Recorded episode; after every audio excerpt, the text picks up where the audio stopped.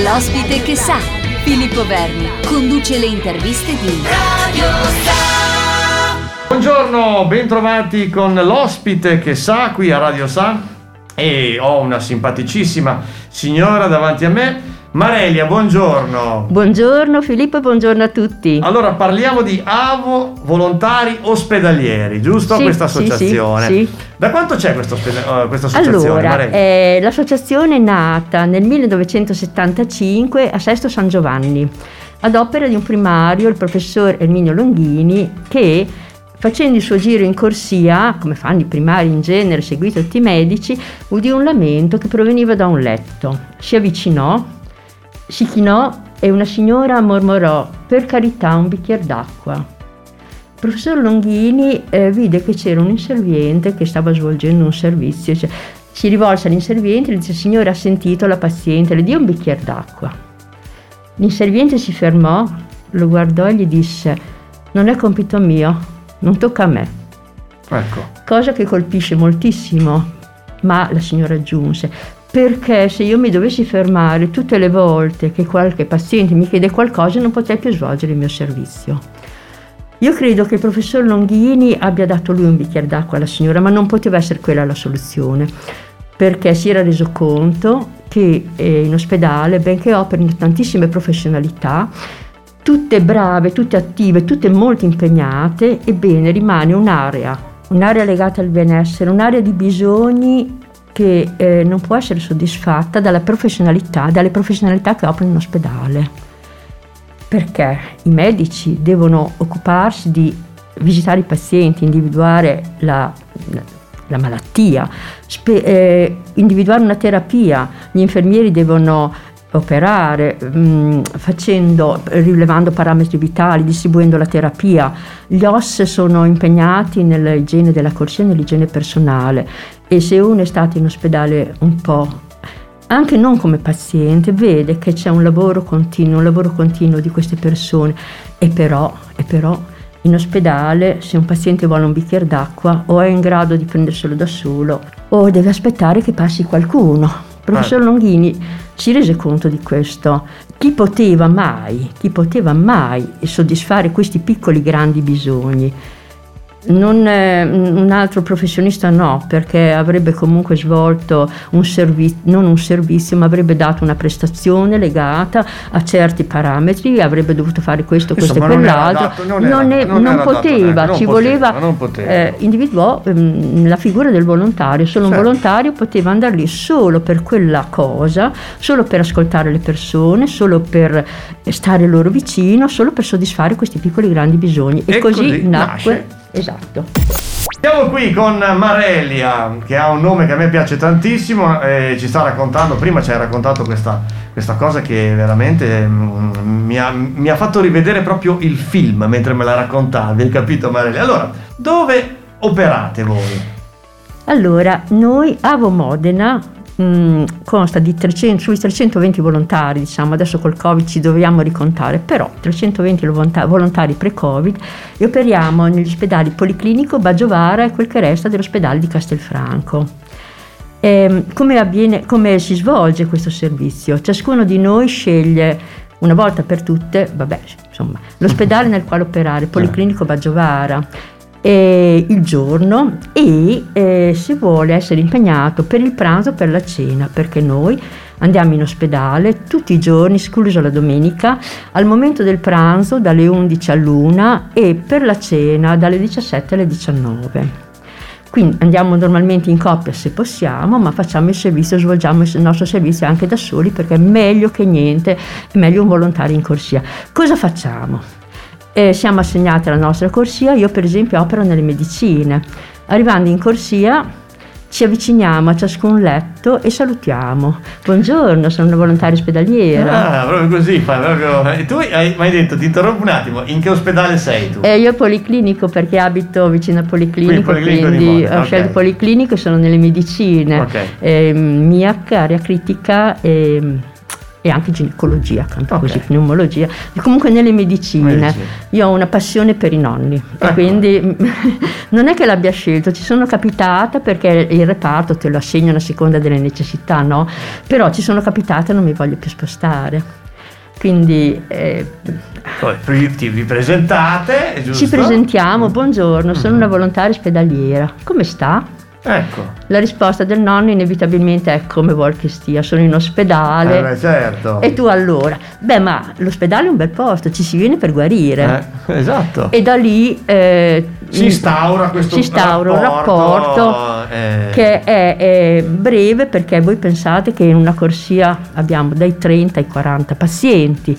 Quindi non è che. E ci teniamo a vederli tutti, no? A Certo. un saluto, un sorriso c'è sempre per tutti. Poi c'è anche la persona che non ti vuole più non ti vuole vedere in quel momento, ha bisogno di star sola. Vabbè, certo. E io non ho mai costretto nessuno a far finta di dormire per non parlare con me, me ne accorgo semplicemente. Beh, ma è difficile non parlare con te, Mareglia. Non ci credo in questa cosa qui. io. E sei mai stato in ospedale? Sì. Ok, ci sono dei momenti nei quali tu pensa alle 11 del mattino, certo. i medici sono appena passati Sì. e hanno detto cose che non sempre tu hai capito. Eh, certo. Ancora non possono entrare i parenti perché è mezzogiorno. È un momento nel quale puoi avere piacere di parlare con una persona, ma forse vuoi anche raccoglierti in te.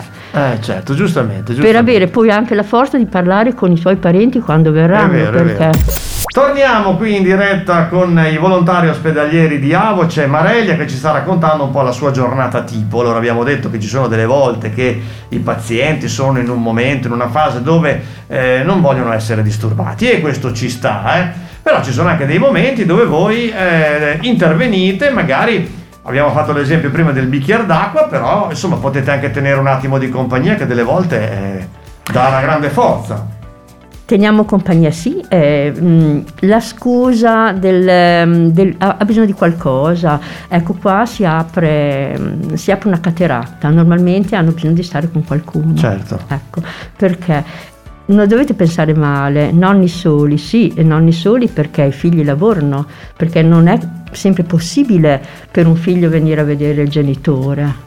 Delle volte ci sono delle situazioni che io lo so perché lo raccontano, no? Nelle quali abbiamo la nonna ricoverata al MIAC, il nonno, il suo nonno ricoverato in cardiologia e il figlio in struttura. Voi capite che in questi casi A si può non aver voglia di parlare con qualcuno, B quando si parla con qualcuno si apre una cateratta, una cateratta di solitudine, di dolore, di paura. Certo. E noi ascoltiamo, eh, ascoltiamo cercando però sempre di dare un filo di speranza. Cioè quello che i nonni non hanno, cioè la salute, cioè poi la solitudine, non hanno, non hanno più la salute. Lo sanno benissimo, noi non andiamo lì per piangere con loro, Certo. noi andiamo lì per fare passare qualche minuto di serenità. Allora come? È molto facile, tenete presente che un nonno in quel momento si vede come un povero ammalato, è lì solo nel letto, ma sul comodino c'è eh, tutto quello che è il suo mondo, le cose più belle del suo mondo. C'è una rosa sul comodino. Quando abbiamo parlato un po' della malattia, di quanto siamo stati e di quanto siamo sfortunati, ed è giusto che ne parlino, Certo. perché è quello che a loro in quel momento fa, fa più paura, no? E la solitudine, il non Sì. sapere cosa accadrà. Beh, quella rosa offre uno spunto e questa rosa me l'ha portata mio marito Ecco. perché è il mio compleanno e da quando lo conosco tutti i giorni, tutte le mattine del mio compleanno mi fa trovare una rosa sul comodino.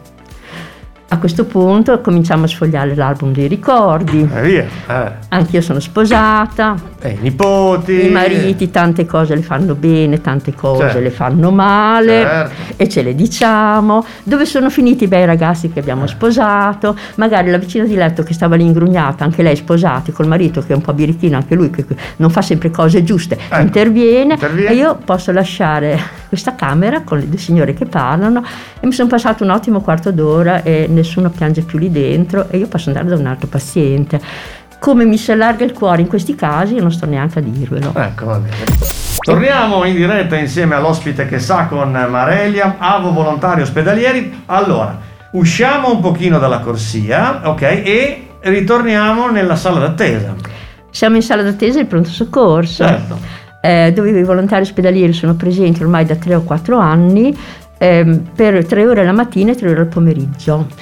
Ecco, mentre nei reparti noi vediamo dei pazienti che hanno delle patologie accertate e anche entro certi limiti accettate, in pronto soccorso arriva, arriva il mondo intero.